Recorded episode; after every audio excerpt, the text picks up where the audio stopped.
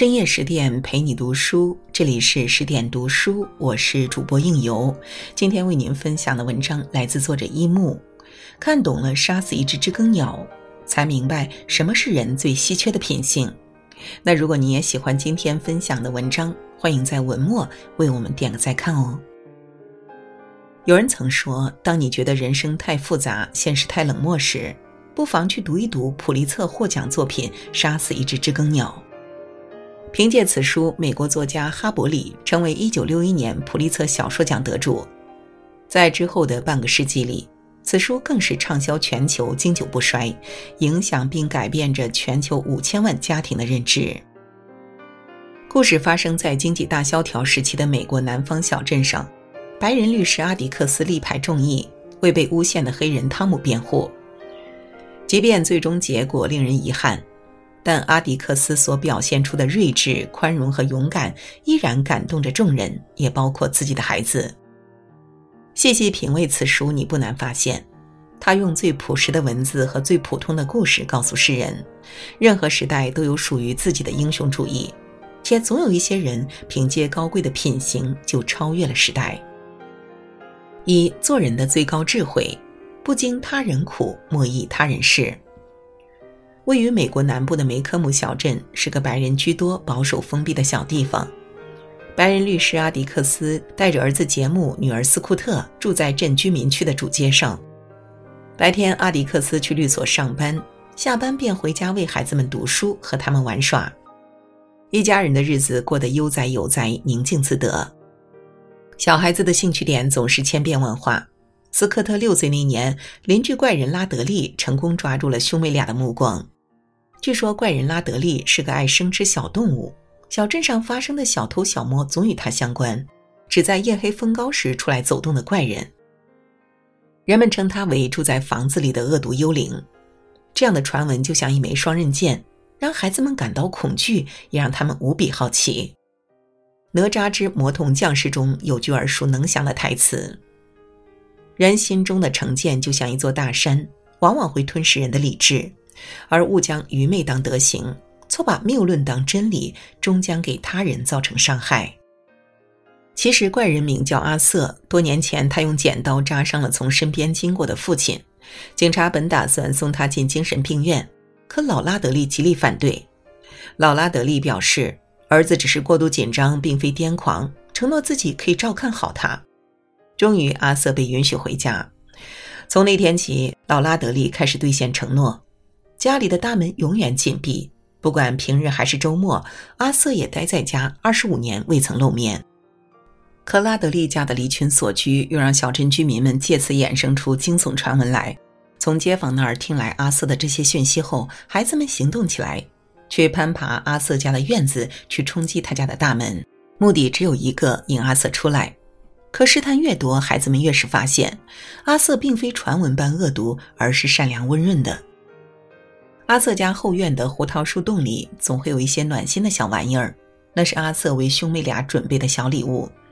邻居家着了火，斯库特兄妹俩观看众人救火后，竟呼呼睡着。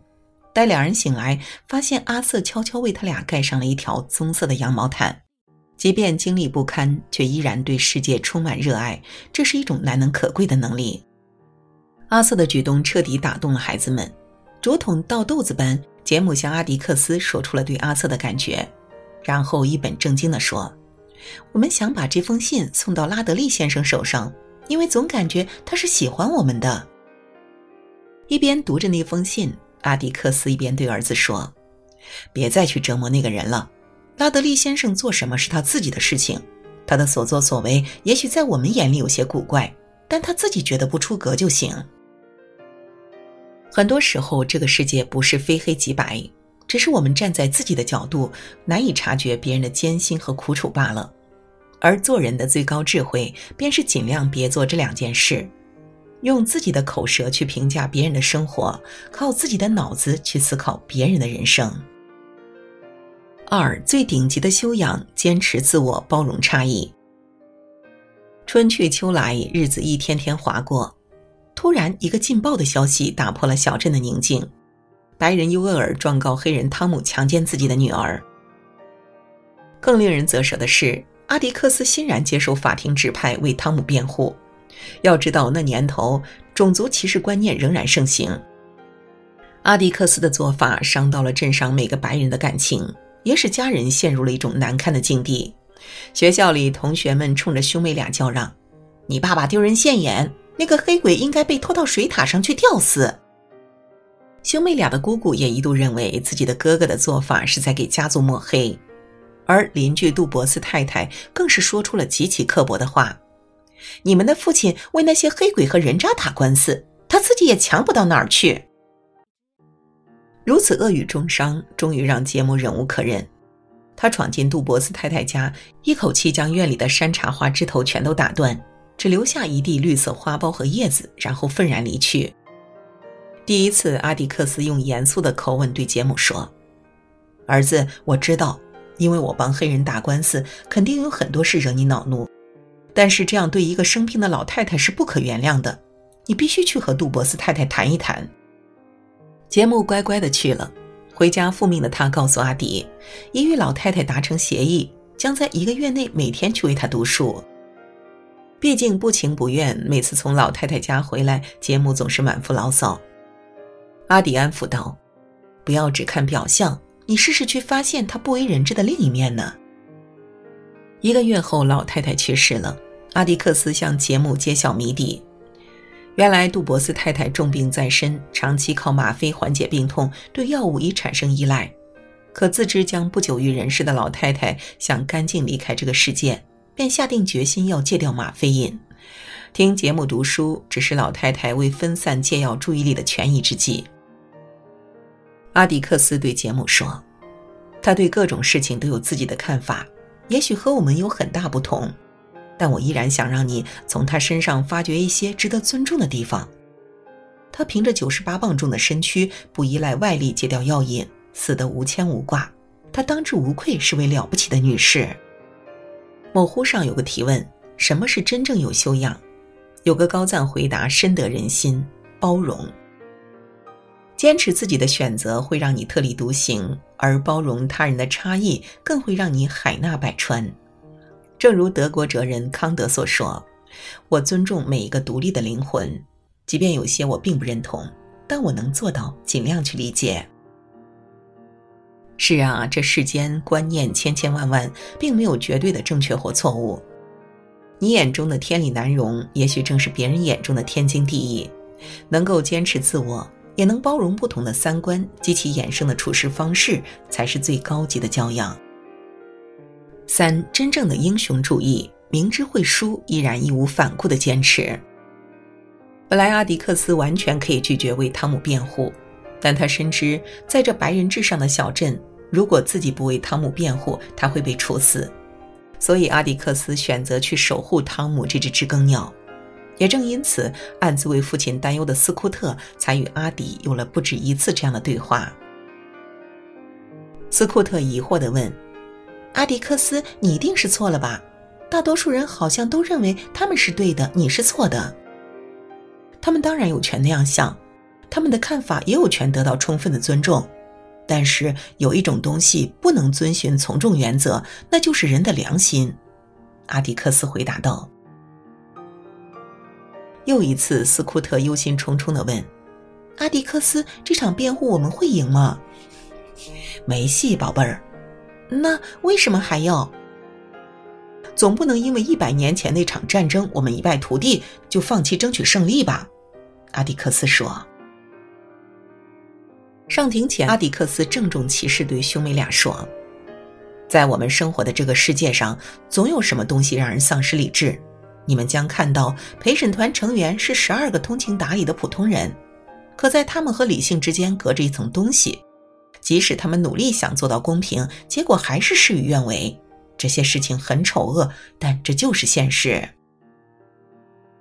开庭的日子到了，尽管所有的证据都指向尤厄尔父女在撒谎，可历经三个小时的艰难抉择后，陪审团依然一致裁定汤姆有罪。法官宣判完毕，阿迪克斯默默离开。当他的身影出现在过道上时，令人感动的一幕出现了。法庭廊台上后三排的黑人全体起立，并且一位黑人还提醒坐着的斯库特：“斯库特小姐，请起立，你的父亲要经过这儿。”第二天早上，阿迪克斯的厨房里堆满了邻居们自发送来的食物。即便观念相悖，但小镇居民们依然用这种方式表达自己的崇敬之意。输赢不是人生的全部意义，与其赢得声名狼藉，不如输得满堂喝彩。毕竟，我们一路奋战不是为了改变世界，而是不让世界改变我们。曾经有人问什么是真正的英雄主义，罗曼·罗兰说：“世界上只有一种真正的英雄主义，那就是认清生活真相后依旧热爱生活。”麦家说：“人生海海，潮落之后是潮起。”你说那是消磨、笑柄、罪过，但那是我的英雄主义。而阿迪克斯认为。真正的英雄主义，就是在你还没有开始的时候就知道自己注定会输，但依然义无反顾的去做，并且不管发生什么都坚持到底。赢了诉讼却颜面尽失的尤厄尔孤注一掷，在放学路上袭击杰姆兄妹俩，以此报复阿迪。危急关头，怪人阿瑟再次出手，他杀死了无赖，救下了兄妹俩的命。对于阿瑟的过失杀人，法官并未判他有罪。反而认为这是为全镇做的大好事。最终，法官宣布，尤尔先生倒在自己的刀口上毙了命。正义也许会迟到，但绝不会缺席。多年以后，美国大法官休尼特如是说：“有人说，在有条件的情况下，越早看杀死一只知更鸟越好。看清了人性的复杂，才能更好的应对世事，活得通透。”理解了人生的真相，才能更好的认识自己，处事从容。最后用书中的一句话作为结尾：斯库特，大多数人都是善良的，等你最终了解他们之后，就会发现。共勉。好了，今天的文章就为您分享到这儿了。更多美文，请继续关注十点读书，也欢迎把我们推荐给你的朋友和家人，一起在阅读里成为更好的自己。我是应由，让我们在下个夜晚再会了。